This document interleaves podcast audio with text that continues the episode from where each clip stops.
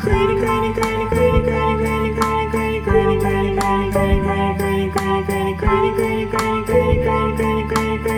shot.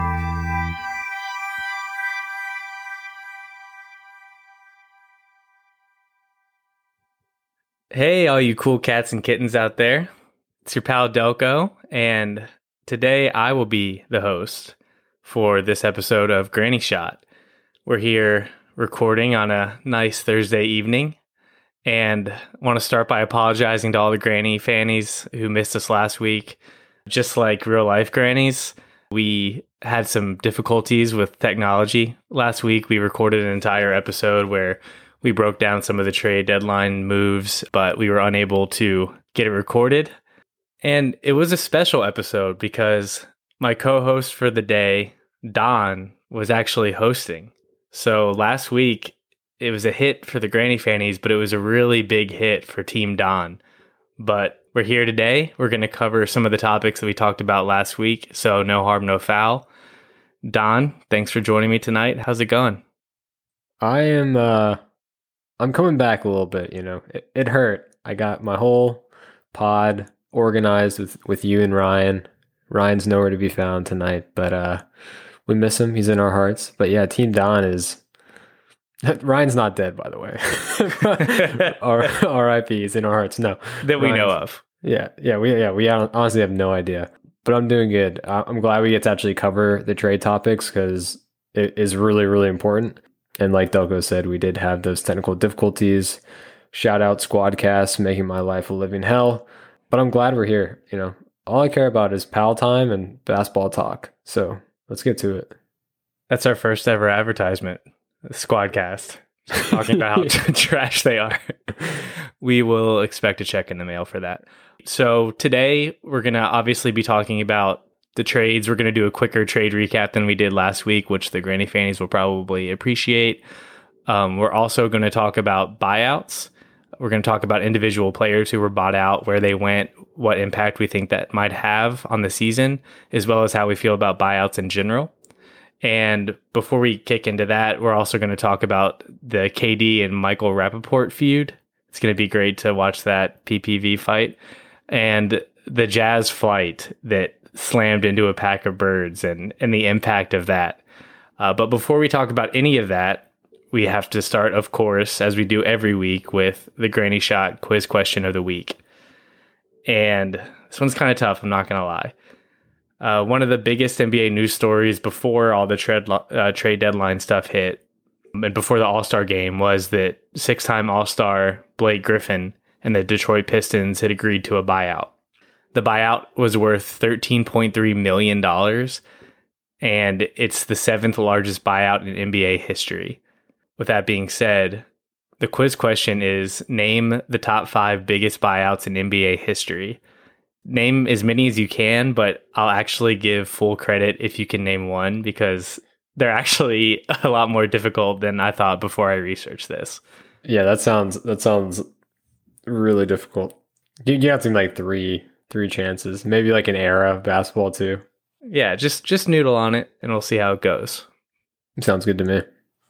But until then, let's let's kick it off. Don, let's start with the KD and Michael Rappaport feud. It has nothing to do really with the NBA, but it's kind of fucking hilarious.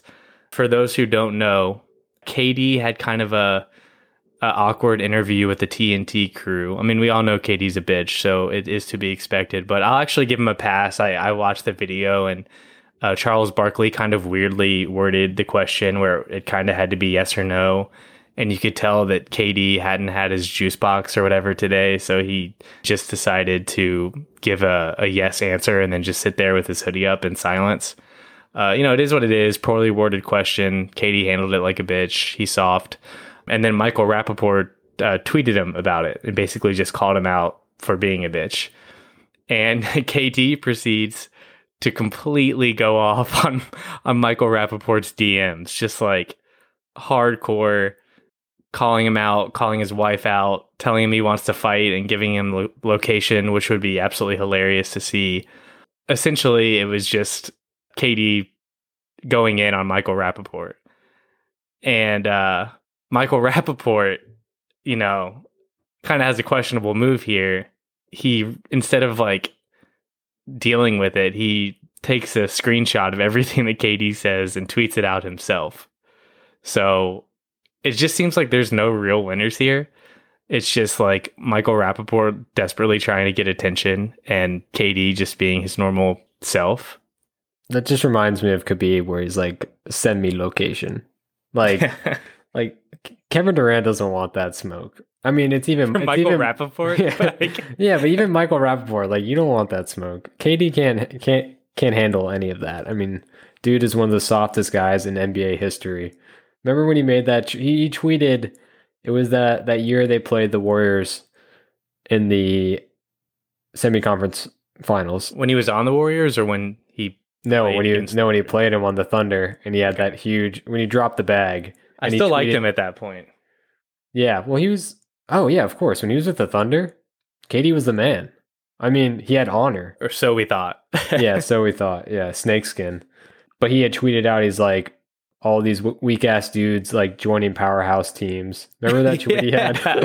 it's like, right. the absolute nerve of this man to Yeah. tweet out and talk shit about super teams and then lose to one of the greatest teams of all time in a in a best of 7 series in game 7 when they were up Up 3 1.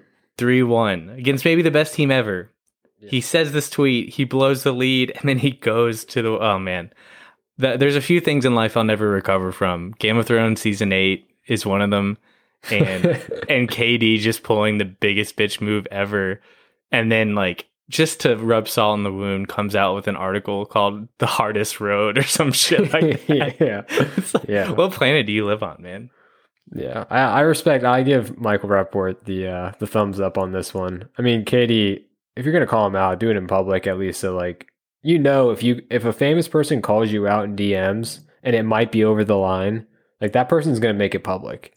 So that's just KD's now just dumb and soft. So Yeah, I'm gonna give KD as always two thumbs down and Michael Rappaport a sideways a sideways thumb. It seems like kind of like a snitch. like gladiator style, like you just don't know which way you're going yet. But I do hope that they organize that PPV fight. I would absolutely pay to see that. KD's got the reach, but he's You just know, like so soft. I don't know if he can handle I'm- the pressure. I'm all about like the celebrity boxing matches. I I find that stuff so awesome. Everyone wants it. the first Yep. rehash of celebrity death match, but in real life. exactly. Yeah. Yeah. The next topic, it's a good thing that KD was not on this plane because we know that he does not handle stressful situations well. And this sounds like it was quite the stressful situation. The Utah Jazz on a flight, don't remember who they were playing. They're on a flight to an away game. Take off instantly within the first couple minutes, slam into a couple birds or a bird, and the plane or the en- the plane on the engine catches fire. And for like ten or fifteen minutes, the pilot doesn't say anything because they're trying to figure shit out. So they they can clearly tell something's wrong with the engine. The plane's leaning. Donovan Mitchell has come out in the past and said that he's afraid of flying. so I'm guessing he was probably sobbing for his life in this moment. I definitely would be. Yeah, Don, what would you do in this moment? And have you ever been in a sketchy situation um, on a plane with turbulence or anything? I used to be terrified of flying. I kind of still am. I'm not going to lie. I've gotten better over the years as I've traveled a lot more, and I feel like I hit waves of it in my life. It's never made sense to me. I mean, we're flying in a large metal aircraft tens of thousands of feet above above land. And yeah, it's just like if I was in that situation, I would have probably had a panic attack or heart attack and I probably wouldn't ever fly again. I just those are I'm already worried about it. When I was when I was 3 years old and I grew up in Utah and kind of went back and forth between Charlotte. But I remember on a specific flight we had to fly out there and I got on the phone via the flight attendant. I back back in the day. I mean, this is the the 90s. Got on the phone, was talking to the pilot from the back of the plane and told him to slow down. That's a true story.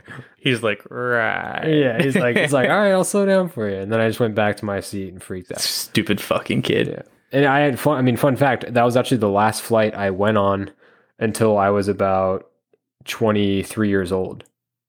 I we used to take train rides up to New York, like where most of my family's from. So I, I'm a no go about the the flying, but like I had to. I lived in California, so I obviously I had to get used to it, and I'm I'm fine with it now. I think it was just like it's never made a lot of sense to me. So yeah, if, if birds are crashing in to the plane jets and yeah, I mean I'm calling it quits. I'm like, you know, that's I mean that that's like that Tom Hanks movie Sully where they land in the Hudson. I, I when I saw that I was like my palms were sweating. I was like, no, I'm I'm not about that at all. Yeah, become like a born again Christian real fast. Yeah. Yeah. Oh yeah. Yeah, it's it's funny. I my first flight ever actually was when I was 21 years old, and it was to go study abroad. So Oh, wow. I had the flight from Charlotte to Philadelphia, and then Philadelphia. It was a you know quick layover, and then Philadelphia to England, and that was my first flight ever. And I've just never it's never really bothered me at all. I just knew how safe it was, and it just like for whatever reason didn't bother me when I was younger. Roller coasters kind of bothered me, but airplanes not really. But you know it does bother me, especially since I moved to New York and I haven't driven in a few years? Driving, which never used to bother me. Now that I'm not in cars all the time, it's like terrifying because Yeah.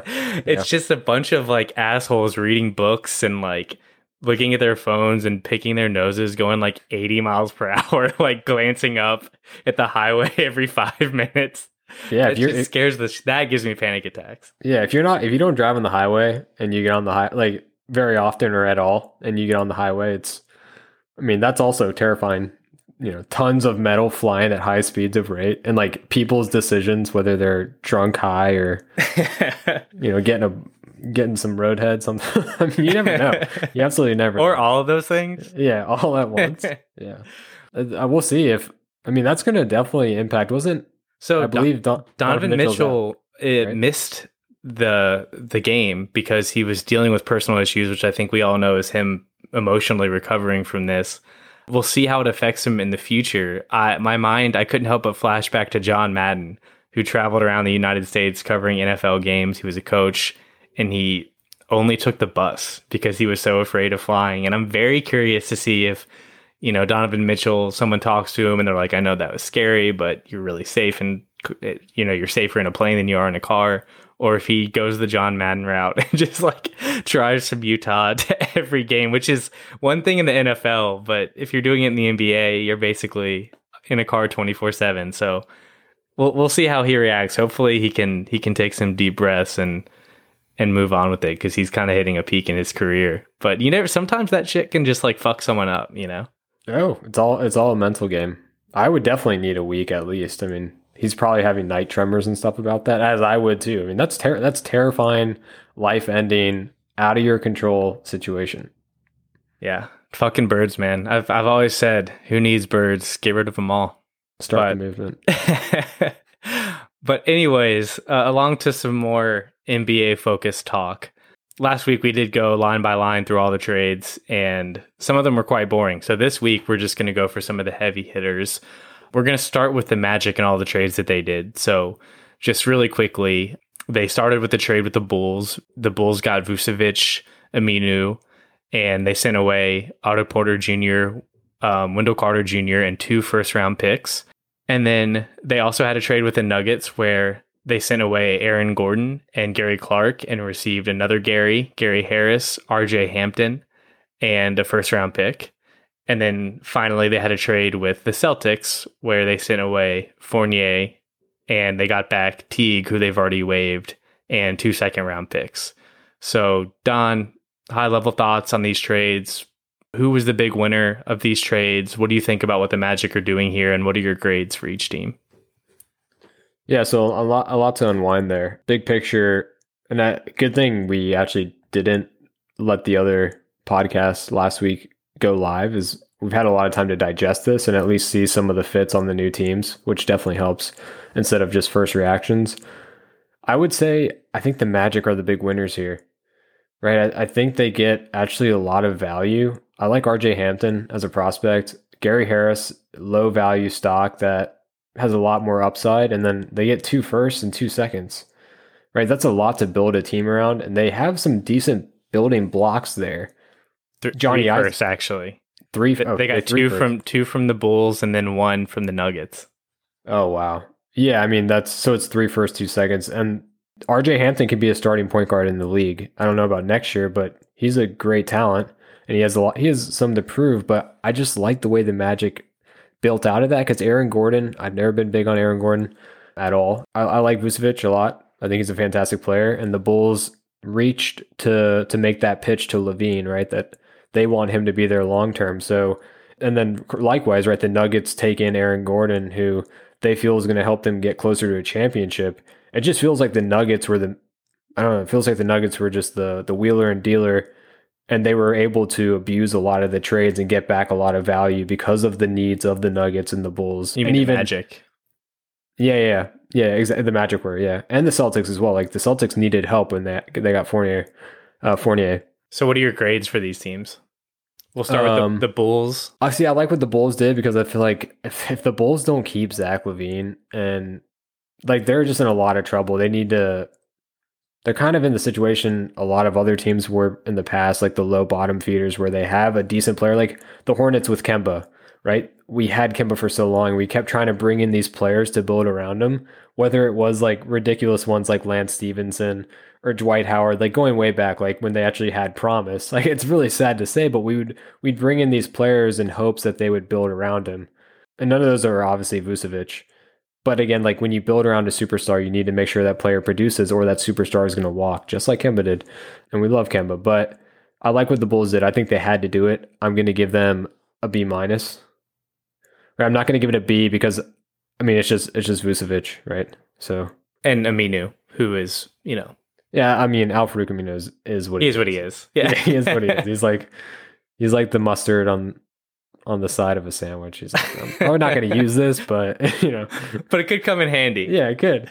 You never know. Um, All right. So yeah, B So minus. Bulls B, Bulls B minus, Magic. Magic, I got to give him an A. I've just thought about it more and more, and I'm like, they have now some chance to rebuild, in my opinion, and which they obviously are going to do. I mean, their roster is atrocious, but it's kind of fun when you have some nice draft picks coming up, some decent value draft picks. They have a lot of young guys.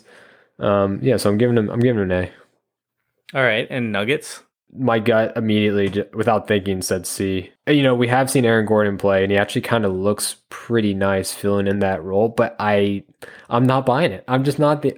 Aaron, Aaron just- Gordon is all all sparkle and shine, but no substance. When I watch Yeah. him play, And I feel like he tries to do much more than he's able to do with the ball, and that's never a player you want on your side. So I'm giving can't help C. you, you can't help but feel like they would have been better off keeping Grant in that situation for a couple million more, Oh, 100 percent. and, And the way keeping Grant, the first round pick and Gary Harris and some of the other Yeah. things they gave up. Yeah, exactly. That's what also doesn't make sense, right? Is you end up doing this, you let Grant walk last season. Grant is having a fantastic year with the with the, the godforsaken Pistons of all people. I mean, I feel I watch his I look at his stat lines all the time and I'm just like, I feel so bad for him. I mean, just like stuck in Detroit with that that clusterfuck. Then I look at his salary and I'm like, maybe I don't feel so bad. yeah. All right, so Nuggets C, and then finally Celtics. well, given the first game that uh Fournier had, I mean, like he there was like 0 for 5. I'm not made sure if he's made a shot yet. yeah, like no free throws made. Yeah, I mean it was it was like I think one of the worst opening performances of of any player ever. I mean it was really bad. So that kind of impacts my thoughts. But I, I Sample wasn't size, my man. Sample I know, size. but I wasn't I wasn't wiggling about it to begin with. I, we talked about this in the podcast before and how I feel about the Celtics. They need depth. I feel like they they don't have it this year. I think they're just they're trying to make it work. It's like when it you know they're trying to fake it till they make it, but when the stakes are so high and the talent is so high, it gets really exposed. So I'm gonna give them like a B B minus as well. I think B minus is because they had to make the move, right? They have to show their team and their community that hey, we're gonna make a move because we know we're not good enough right now. But I just don't. I don't know if Fournier is that guy. Yeah, I, we're we're shockingly similar here, Don. I, I give the Bulls a B. I I actually really like what they did. Don't really have any fault with with anything about it. I just don't think that the core of LaVine and Vucevic is going to cut it. It feels like they got two low end second guys. You know what I mean? Like I think either of those guys could be a low end second guy on a championship roster, but together I just don't see it. They'll be fun as shit to watch. They're super talented on offense, but they're they're not a real threat to anybody. Magic A, love what they did. They knew they had to get rid of some of those guys. I thought that they maximized the value, got a lot of picks for the future, got some young talent. I don't particularly believe in any of them as major pieces necessarily, but I like the picks they got, and I like that they took swings on something new. Um, I don't really get what Cliff is doing with Wendell Carter Jr. having him as a third string center, but you know Cliff Cliff does as Cliff does. So we'll see if he increases his minutes there. Uh, the Nuggets, I give a C. Uh, basically, everything that you said, Don, they probably should have stuck with Grant, Grant and they ended up Grant, and they ended up giving more away for a worse player. And then Celtics, I'm going to give a B plus because uh, two seconds for a solid NBA player on a win now team, I think is a is a good move. And and they still need to retool. They're not up there with the Nets or the 76ers or, or those squads right now, but a lot can happen. They've had a lot of playoff experience, so if they can get to the playoffs, it'll be good to to have Fournier, even though he is known to choke a bit in the playoffs. How interesting is it that the Bulls sold sold off already on Wendell Carter Jr. It's it's interesting. Uh, I think it, they probably didn't see Wendell Carter Jr. ceiling as high as uh, Vucevic, and the timeline didn't work out as well with LaVine, And I'm not ready to say that it was them totally giving up on Wendell Carter Jr. as much as they'd much rather have Vucevic. Yeah, and, and build sense. off of that core and that timeline. I wish the Celtics went after like I wish someone went after Thad Young. Yeah, he, he's he's he's the perfect piece for a lot of these championship contending teams. I've been saying that too, but I, I actually do like the fit of Thad uh, on this Bulls team now with Vucevic and, and LaVine. I think they need a guy like that if they want to make any noise at all. Yeah, I mean that makes sense. It's just like you look at like someone like the Celtics, and you're like, gosh, like you really could use a Thad Young on your team. Yeah, but, I'm I'm not sure if they could have made the money work, but I guess we'll never know. But uh, moving on, the next trade we're going to talk about was uh, Norman Powell for Gary Trent and Rodney Hood. This one was was pretty interesting at the time, and been able to chew on it a little bit, and it's still still not 100 percent sure how I feel about it. But Don, what do you think? Uh, who won the trade? Do you like the fits, and what are the grades? Yeah, this one was a little bit more heated uh, last week when we had the conversation. Especially Ryan was was pretty big on Gary Clark Jr. and thought that the Raptors. Gary Trent Jr. What did I say? Gary, Gary Clark. Clark. Great musician if you haven't heard of him. Yeah. I was listening the other day. Yeah. Great musician. Um, yeah, Ryan was big on Gary Trent Jr. and so am I. I so I like Gary Trent Jr. I'll give my opinion. He's a nice three and D guy, young, a lot of upside. Right, the money worked well. Norman Powell, though, I am, I'm a Norman Powell dick rider, big believer. I I said preseason that he was going to be the difference maker for the Raptors this year. You, have got a bag full of dicks that you're riding this year, Don. that is factual. Yeah, I do. Um, I love him on the Blazers. I think Norman Powell fits very, very well. He's good at defense. He's not an amazing defender. I actually think Gary Trent Jr. is a better defender, but Norman Powell is right up there. And he's like, honestly, they're like equal in my opinion.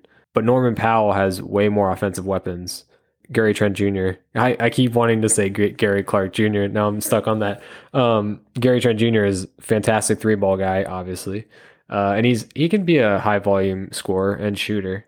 But Gary Gary Trent, yeah, I'm not sure. I know he dropped 31 a couple nights ago or last night with um, the Raptors, but I don't see him as a high volume guy. He's kind of one di- dimensional in his scoring. I don't really see him as able to do too much besides hit threes. I agree he'll just hit threes a lot, but I mean, there's multi multi games where he's 15 plus points, like during during the season, and to me, that's a little bit more high volume scoring than a typical three and D guy like a Danny Green or like usually they're like below 12, and for someone 15 plus, I think it's just a little bit more than you would expect. But I think the winner of the trade, in my opinion, is the Blazers because everyone's healthy again. McCollum's back, Nurkic is back, and it's time to ride. I mean, they're my projected third seed in the West. Now with the Lakers going down, with LeBron and AD going down, we'll see how far the Blazers can push it. I like it. I, again, I think their franchise needs the push, and Norman Powell is that weight that's going to tilt the scale in their favor, in my opinion. So the Raptors do get value. They get Norman Powell off the books, and he's going to want a massive contract. But I, I like it more for the Blazers. So the Blazers, I'm giving them B plus. I'll give the Raptors a B minus, probably a B. Like I think that's pretty fair. Yeah, you, you hit the nail on the head with the uh, the Norman Powell ready to get paid comment. That is a big reason why the Raptors did that trade. I, I was a little bit confused about it at first because I thought that both Norman Powell and Gary Trent were good culture fits on their respective teams and that they each brought specific set of skills that that team needed. And I didn't necessarily like the fit as much after the swap. But when you look at the contract details, and I'm not going to get fully into them here, but it was made kind of clear that the Raptors didn't expect to pay Norman Powell after. And the contract situation with Gary Trent is a little bit more favorable. And with that context, it changed the way I looked at the trade a little bit, and it makes me like it pretty equally for both teams, actually. So I'm going to give the Raptors a B here and the Blazers a B minus. The Blazers with a B minus purely because they're going to have to pay Norman Powell, and I'm not totally in love with a long term trio of Dame, CJ, and Norman Powell is the main guys. I, I, just don't love the idea of having to pay Norman Powell a lot of money, and I know that's what they're going to have to do. And so they they got the the bump down to a B minus. But I do respect going all in, and I you know Norman Powell is definitely the better player uh, between the two. So hopefully it works out for him. Yeah, I agree. I mean, dude, how bad are the Raptors? They lost to Detroit the other. They lost I to don't know, Detroit the other night. I don't know. I've been defending the Raptors. I've been defending Nick Nurse as you know a top three coach in the league. Still, I've been defending all these guys. There's plenty of excuses that they have. You know, they've been playing in Tampa. They've been dealing with COVID and injuries, and they really haven't all been together. Now Lowry's out for a while. I, I'm wondering if that has anything to do with not being traded. But it just, you know, they're still solid. It still feels like they could pull it all together and make a run to, you know, the bottom half of the playoff seeds here. And and you certainly don't want to be facing the Raptors in the first round, right? So we'll see. But losing to that Detroit team is is definitely not a good look, especially for a team that's fighting to even make the play in game. So, you know, may, maybe the Gary Trent move they they took a knowing downgrade, knowing that they'd rather be flexible next year than than have a better player this year. Yeah, I mean their their last two losses were to the Pistons by 14, and yesterday they they lost to the Thunder by 10. Yeah, the Thunder without SGA, the Thunder who it seems like management is hoping they lose as much as possible, but those kids out there are refusing to. So respect to them. Speaking of the Thunder, the next trade, and we're not going to talk about the full trade because frankly, it's filled with a bunch of second round picks and, and worthless players like Austin Rivers. But George Hill to the Sixers. What do you think about that move? I know there's a lot of talk about Lowry going to the Sixers. Ryan had mentioned in an earlier pod that he thought George Hill would be a great consolation prize. They got their consolation prize. Does this take them to the next level? Are they are they real contenders now with that solid presence at point guard? Well, you and me, you and me both know, and Ryan isn't here to defend his stands, but we both know it's all about injuries, right? We talked about Embiid's injury prevalence all season and how when he's on the court, looks like just a guy. If he lands just a little bit wrong, he's going to go down. So I don't know if the the story for the 76ers will will ever be about who are they bringing in unless it's a superstar, right? I feel like they can fill out that depth all they want, and I love that addition. Let me make that clear. I'm a big George Hill guy. I loved when he was on the Bucks. I thought the Bucks made a huge mistake getting rid of him. He led the league in three-point percentage. He's a nice veteran presence, and he had no business being on the Thunder. And when he had actually played for the Thunder before his injury, he was really he was actually nice. He was solid. Um, he, yeah, he's solid. He's a very solid player, which is what you want on that team. It's a fantastic addition for the 76ers. I think he helps guide that team a lot. A team that is a little bit lost right now without Embiid, relying a lot on Dwight Howard, who seems to get kicked out of every game he's in. But I don't know how much, right? It, it like it doesn't hurt them. It helps them. But how much does it help them? Uh, not that much, right? It's like the tiniest it's like an inch. I, I, don't see it making them any more impactful against the Nets. You know, again, like that's where you have to bring in a, another superstar. So that's unfortunately the way I have to measure the the success of that trade. I do like it. You know, I know the the quote is for football, but sports sometimes are a game of inches. And regular season, I don't see it making a huge impact. He'll certainly sit out a handful of games along with Embiid. But if they're all healthy in the playoffs, you know the difference between George Hill and, and some other schmuck coming off the bench in a in a stressful playoff situation is uh, I mean we saw what Rondo did for the Lakers right? Just night and day in the the veteran calmness and knowing you know knowing how to stay calm knowing how to keep the ball moving knowing how to survive momentum swings um, something like that uh, George Hill can certainly bring. So uh, it's a, it's a great move for the Sixers. I actually have a bet that I made a couple years ago that they wouldn't make the conference finals twice in a span of five years. I got three years in without them making the conference finals, and now I'm I'm legitimately nervous that they're gonna they're gonna uh, do it twice in a row. So we'll see how that plays out. Uh, George Hill, very similar to uh, a guy I just talked about, Rondo, and Rondo was also traded to the Los Angeles Clippers for Lou Williams and two second round picks. Really goes to show um, how much the Clippers valued Lou Williams that they had to send two second round picks off with him. So, Don, what are your thoughts? Does this change the Clippers' chances? How do you think the Hawks did? What's your take? I am a big Lou Williams guy. I actually like him a lot. I like his I like his fun. I'm I like everyone.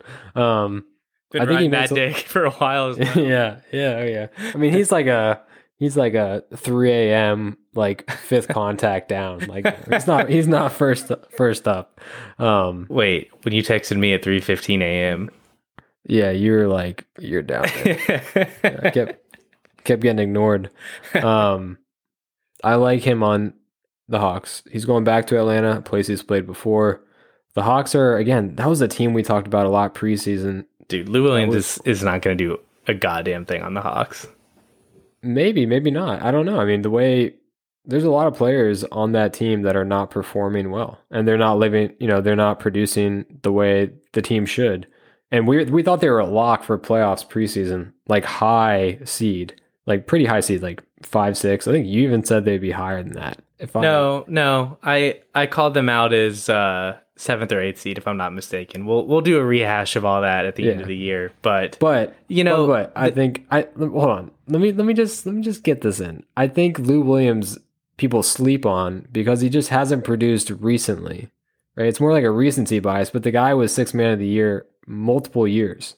okay, Like I think he he's done, man. If you can't be six man, if you can't produce on a team like the Clippers, you're not going to go to a team like the Hawks and, and change things up, in my opinion. And he certainly shouldn't be getting major minutes over someone like Kevin Huerter or uh, Bogdanovich or some of these other guys who can play a similar role but are bigger bodies and, and can bring a little bit more to the court as dude, well. both those guys are trash. They're they're both Overpaid well, definitely better than one of Will. them's dramatically overpaid trash.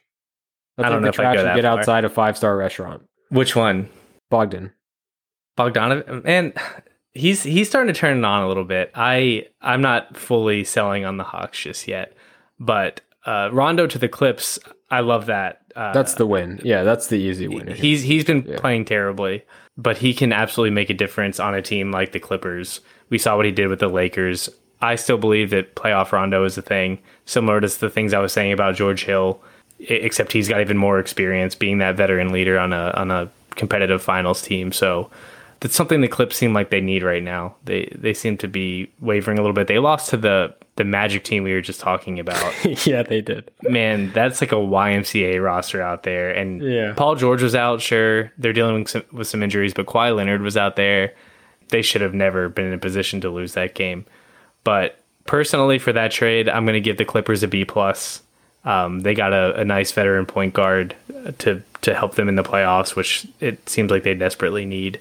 The Hawks, I'm actually going to give an A because they took a low risk move in signing Rondo, um, hoping that they'd be a little bit more competitive, perhaps, and he would maybe be a better fit. That clearly didn't work out, but they basically got two free second round picks for it. So no harm, no foul. Got some draft capital. We'll see what happens with Lou Will. I don't think he's going to make any kind of difference, but I don't. It doesn't seem to really affect what the Hawks are going to be doing this year, one way or another. And they got two second round picks out of it, so I'll actually give them an A for that. It's better than I'll give. I'll I'll give the Clippers a B plus. I like Rondo. We used to have a saying, Rondo is irrelevant, and then he became very relevant. Five years ago, He he's became been relevant very ever since. quickly. Yeah, I I mean, right, the Clippers needed something. I sold off on the Clippers months ago.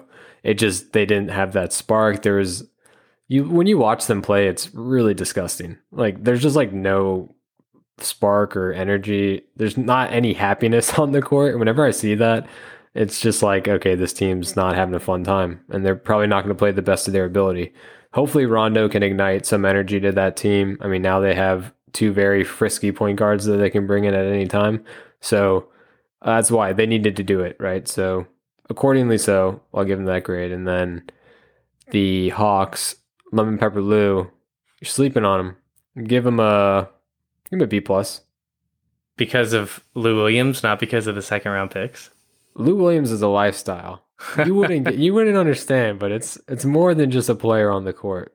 Rondo for a lifestyle is a is a solid swap. All right, and and Hawks, do they do they make the playoffs? Oh man, I don't know. I mean, is your projected number one draft pick ever going to produce? Hey, Okongwu is a long term pick. I can't wait for Yeah. episode seven hundred of Granny, where I can be validated after Okongwu is the Finals MVP. yeah, I don't think I don't think they do. I mean, like they might, right? Because the playoffs are a little bit weird. Uh, I I don't know. I if I had to ba- put a bet down, I'd say no, they don't. and and you still have no faith in the Clippers. I, I'm a little bit higher on the No, Clippers than than some of the other people I've spoken with. I uh, this is kind of weird to say, but the West is kind of wide open now. You know, usually it's the East that's wide open, and and now with LeBron out, uh, you know, it just seems like the the West is there for the for the taking. The East is better than the West. That that, that very well could be, especially with with LeBron, the king of the league, out. All right, the final trade we have for today: Victor Oladipo to the Heat for Kelly Olynyk, Avery Bradley, and a pick swap. What do you think, Don? I know you you're not a big Oladipo fan. Did the did they do all right though? Ola Pupo. No, I, I don't like it. I was I was the number one fangirl of the Heat last year. I, I told you guys right in the There's beginning. another twelve dicks right there. Is anyone keeping a dick count this episode? Uh, right in the beginning of the bubble. You could just and that kind of contrasts to the Clippers I just talked about, where first game the Heat played against those Pacers, you were like, wow, this team has spark, right? They have energy, they, they're having fun, they have grit. Like those are the teams that make it far in the playoffs. And I don't think Oladipo has that. And I'm sorry if there are some Oladipo fans out there, and Ryan is one of the biggest of all. But I just I don't like the fit. I I worry that it's going to mess with the chemistry of the team and getting rid of Ke- Kelly Olynyk. A lot of people sleep on him. He was really nice for that team, and I thought even though he he is Kelly Olynyk, when you look at what he actually does on the court, it's very substantial. They did bring in Bjelica, who's going to help replace that Kelly Olynyk role, and that's essential, right? That, in my opinion, was absolutely critical for them pur- pursuing. I'm sure the Heat had that in mind when they made that move, knowing that Olynyk was on the way out.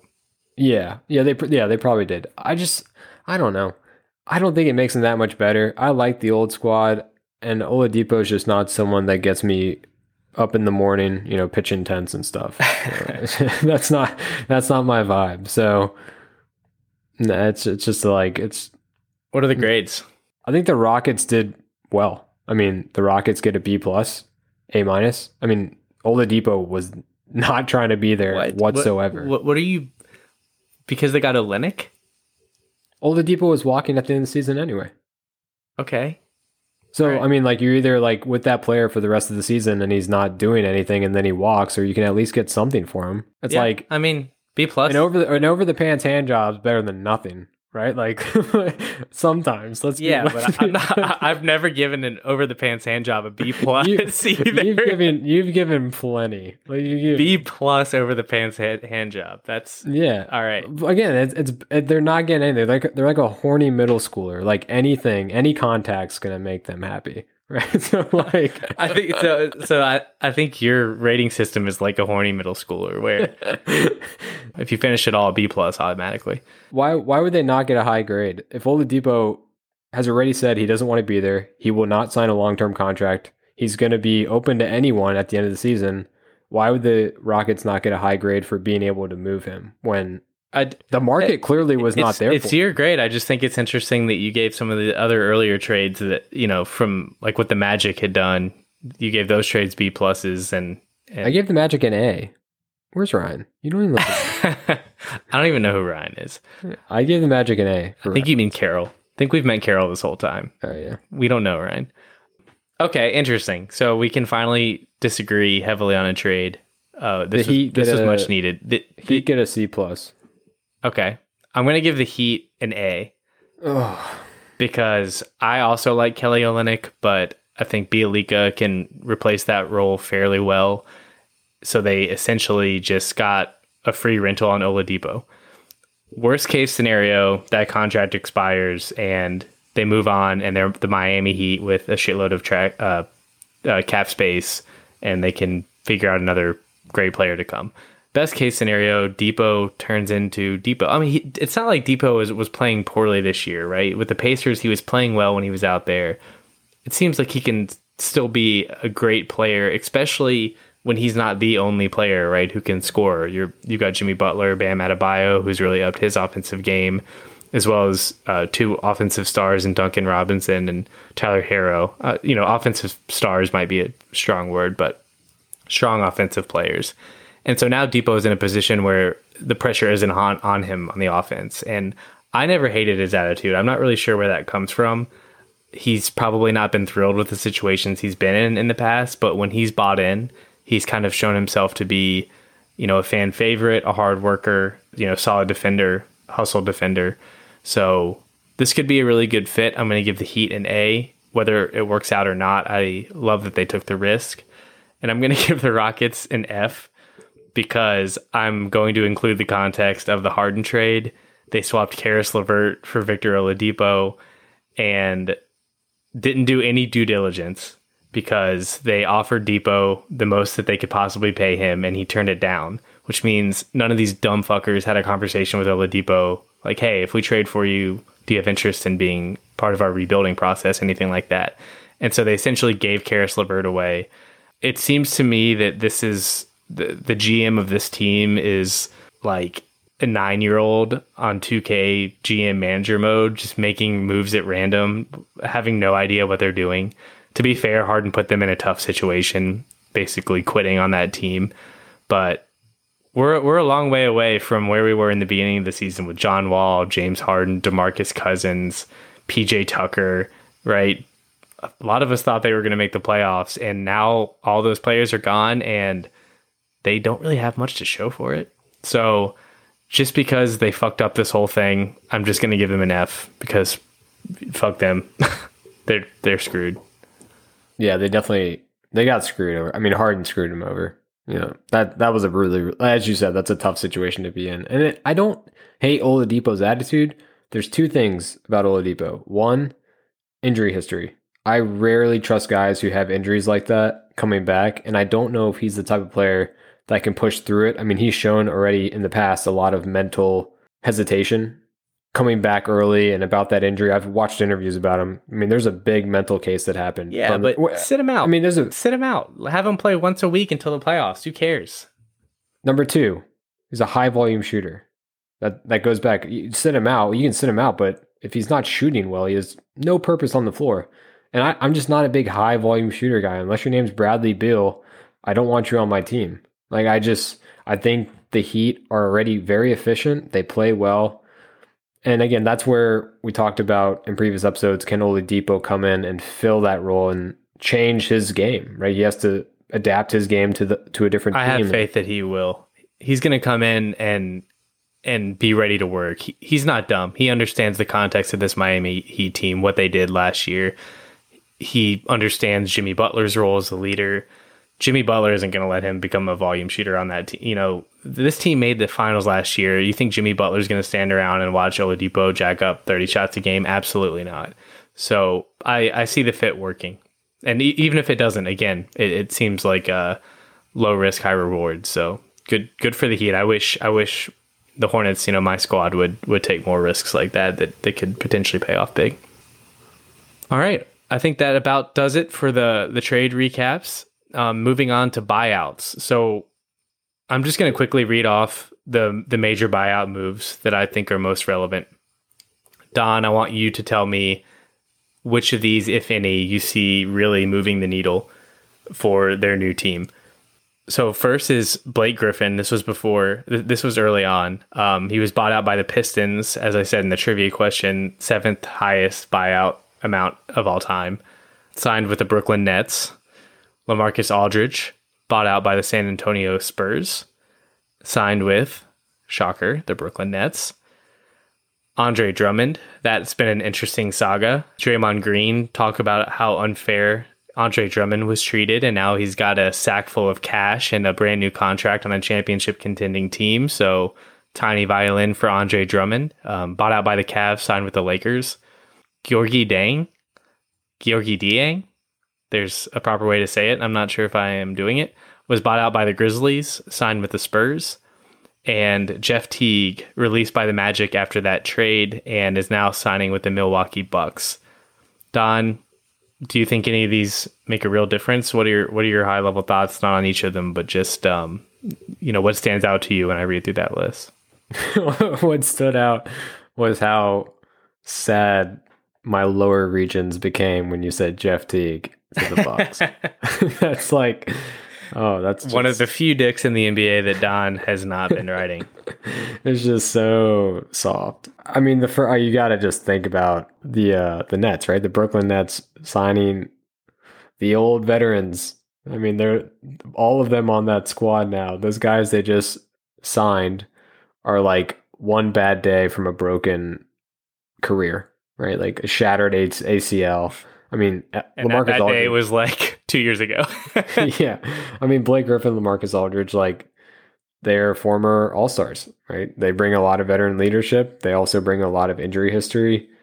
Who know? I mean, there's a lot of memes going around about Blake Griffin like alley ooping and dunking now on the Brooklyn Nets, and the Pistons fans are like, "What the fuck is going on?"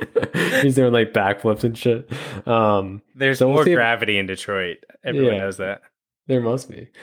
So I think the biggest thing is the Nets add two veterans. I mean, now they have a ridiculous starting lineup. If they were to stay healthy, I like what the Spurs did with Dieng.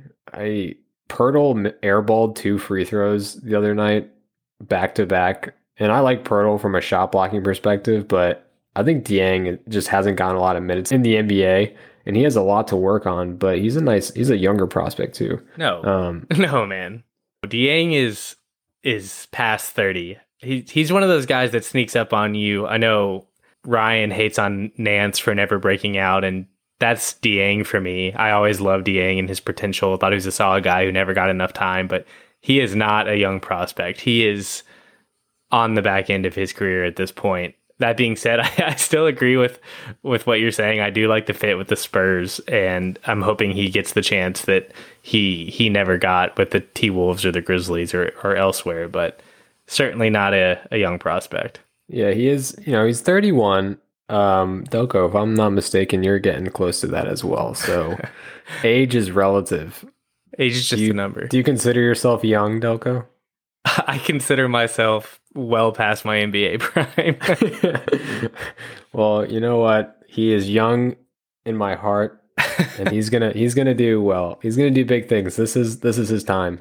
But yeah, I mean, those are just. Oh, I'm sorry. I like keep. I was like, I know I'm missing someone, which is the actual person I wanted to talk about, which is Drummond. Right? That's that's got to be the the biggest news of all. The Lakers get Andre Drummond. If they get healthy, it's it's wraps, right? I mean, That's That that's team a is- big if. LeBron, there's a lot of question or questions around when when he'll return, and they're really not much of a team uh, without him. They they've been treading water for sure, but you have to wonder how long that could last. And the Andre the Drummond is it, it's my favorite toenail. The elusive, yeah. Lesson one for NBA players: cut your fucking toenails. Andre Drummond, first game back for the Lakers, loses a toenail because he didn't cut him. That's foul. But that's that's my favorite signing too. Not because I think Andre Drummond is a great player, but because he is in his athletic prime. There are certain things that he can do at an elite level, and all the boneheaded shit that he pulls, um, you know, that he did with Detroit or maybe with the Cavs to a lesser extent. LeBron's not going to let that fly. We saw how LeBron was able to contain Dwight to a certain level, and Andre is just a much, much better Dwight, at least compared to what Dwight was last year. So this is one of those bullshit things where the bought out player is going to come in and uh, although maybe it's not fair to Andre because the Cavs, you know, did sit him and it's not like he was holding out or anything, but he's going to come in and work his ass off and be become this, you know, massive piece for a, a contending team. With Blake and, and Lamar, LaMarcus, obviously, you know, it's better than not having them. I don't love it, but what I really don't love is kind of this general idea around buyouts and especially the way that like Blake Griffin was framing it. He tweeted out, "Oh, everyone says I'm trash until I signed with the Nets and now it's like collusion and unfair. Haha, what which one is it?" Blake, don't be a dumbass. People said that you you were trash when you had a thirty million dollar contract on a shitty team and you weren't doing anything with it and you were sitting out all the time and the expectations are higher when you're an all you know NBA All Star level player making thirty million dollars. When you're making the vet men, you're no longer considered trash. You're considered a great fucking deal. And Don, I'm curious to hear your thoughts on this. Buyouts in general, there's a lot of concern, especially from the smaller market GMs, and I think from from smaller market fans as well. That it's kind of bullshit that these players who are making so much money and are considered bad cap moves can just be completely bought out and then just go sign for another team for the minimum. It's basically a free piece to add to a contending team. It's it's not really good business. It's not good management it's nothing but a, a matter of you know market draws and you know I, I understand that that happens in free agency too but you actually have to sign the deal and that that's just totally different to me than than a buyout and joining some contender midseason. I'm I'm not a fan of it. What do you think? Yeah, it's hard to be a fan of it. I mean, unless you're a, a top four organization that is able to capitalize on these things. But we better be careful because Draymond Green's gonna get on the news and say that we're we're getting ridiculous about these NBA players and their permissions and their lives. I yeah, mean, they have it hard you know, for sure. They, they have it really hard. I mean, Blake Griffin, all that man, all that money and then moving to an awesome city and playing for one of the best teams in the league. That sounds terrible. Um, but right, but it's just it, it's definitely something that the commissioner and the league have to look at because it's ridiculous that that can happen. And it, what it will end up doing is not only do we have the creation of these super teams, you know, it's been happening for a while, but it really got escalated with the LeBron going to Miami and having those big three there, and it's really waterfalled.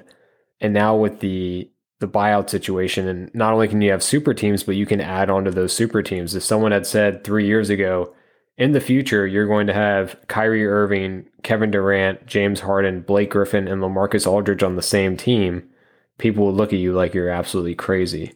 Right? Like this is just a, a whole new world we're living in. And Blake Griffin, dude needs to shut up. He hasn't done anything in two years. Two full NBA seasons, he hasn't done a single thing. And he's making all that money. So it's like he has no room to talk. I mean, if you don't do anything in your job, you're gonna get fired. Like these NBA players, I'm just sick of hearing. But that's the thing is that they're not even fired. They're given a huge bag of cash, and then they're able yeah. to go. And because they've already been paid, they're able to play at a major discount for a large market team that's already competing.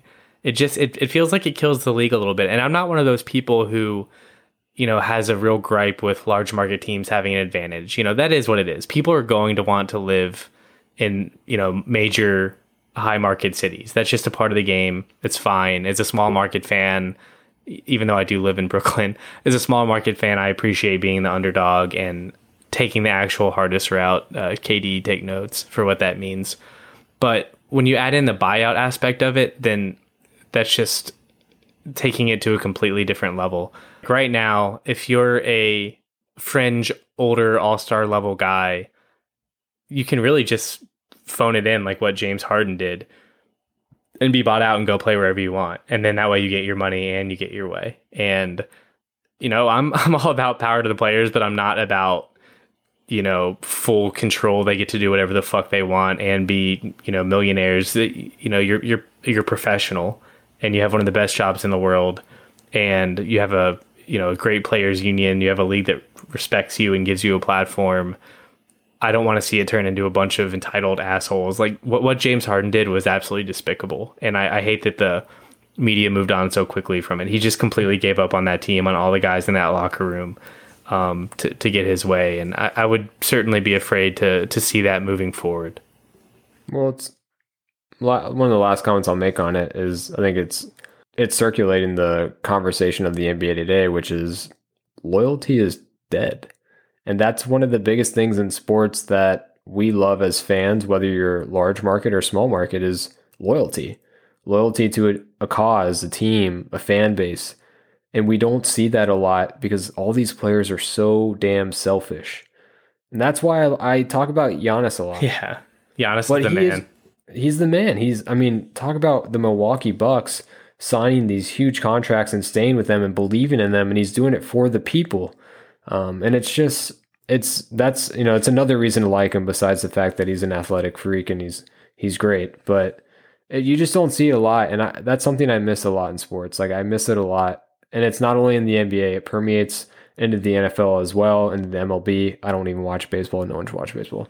But uh, I know it happens, right? There's no loyalty to an organization anymore, and I just miss it. And we're never. I don't think we're ever going to see it again unless the NBA implements some type of rule that restricts these power teams. I, I don't. I don't see Right. a way we, we see it. And you, you can't force loyalty, obviously, and you can't expect every player to be loyal to the team that he was drafted on. I mean, some organizations are just shit, and you can kind of respect a player not wanting to play for it. But the league does need to ask itself, you know, do we want to the NBA to be a league where it's the same four or five teams year after year after year, um, or do we want parity? Not saying one is right or wrong, but it's it's a question they're gonna have to ask themselves because it's very clearly trending that way. So I think we covered buyouts uh, pretty thoroughly there. Just before we uh, take a quick break here, just to keep an eye out on some other veterans who could be candidates to be uh, bought out or released. Avery Bradley um, is an interesting buyout candidate. Cory Joseph, Otto Porter, who I still I still do like. He's with the Magic, and that's not the fit that he needs. Um, and then Hassan Whiteside on the Kings, someone who's also not very good at basketball, but could certainly play a, a role for a specific team, like what Drummond is is doing with the Lakers. Um, I love the idea of someone like Otto Porter going to the Celtics on a vet minimum contract. I know I just talked about major cities and, and buyouts and all that bullshit, but I think he could be a nice, uh, nice piece for them this year to see what he can do. But we're gonna take a real quick break and then we'll get to the quiz question.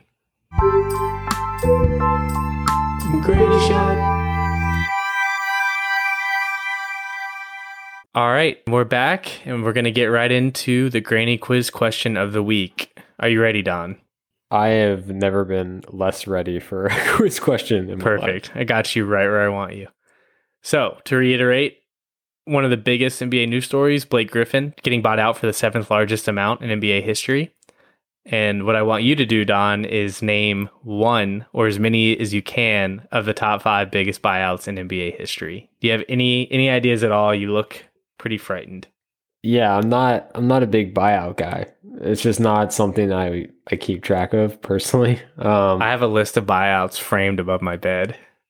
that ma- that makes a lot more sense now. Ah, jeez. I feel like Nikki a couple episodes ago. Well, you got Oh. You can't forego it. Uh, it's only me and Chandler you on this Yeah. episode. I you see, like I don't. David West, the biggest buyout. See, he didn't even have a big buyout. He was just a vet man kind of guy. Give me like, give me something here. All right, all right, all right. Blake Um, Griffin. n- How about that? he, as I set up the question, I let you know that he was the seventh largest in NBA history. I listen to you. but that's a great, great guess, though. Could have been a trick question. So, way to think outside the box. I'll give you a couple hints here. Just float out some hints. You have a point guard who won an NBA title, who won multiple NBA titles. Uh, you have another point guard who was at the time one of the best point guards to not win a title. Oh, jeez, Louise. I don't I'm- fuck I'm around. I, I don't. I'm assuming I don't. this is like a point guard who's won multiple titles, like more than four. yeah, this is a hard question, Don. He's won more than four titles. Yes. Did he play for the Lakers? Yes. Okay, that's one. Derek Fisher is the third highest buyout in NBA history.